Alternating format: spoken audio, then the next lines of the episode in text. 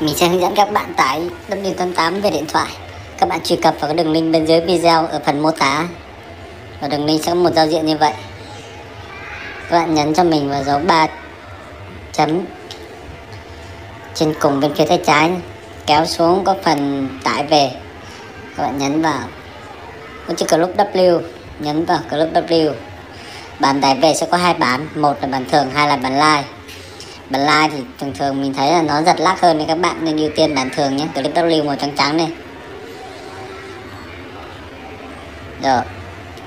Các bạn nhấn vào, ô, màu trắng trắng đó, nó sẽ hiện ra một cái giao diện như vậy. Các bạn nhấn chữ tải về và làm theo hướng dẫn nhé. Cứ nhấn ok đi. Android và iPhone đều giống nhau. Chúc các bạn may mắn.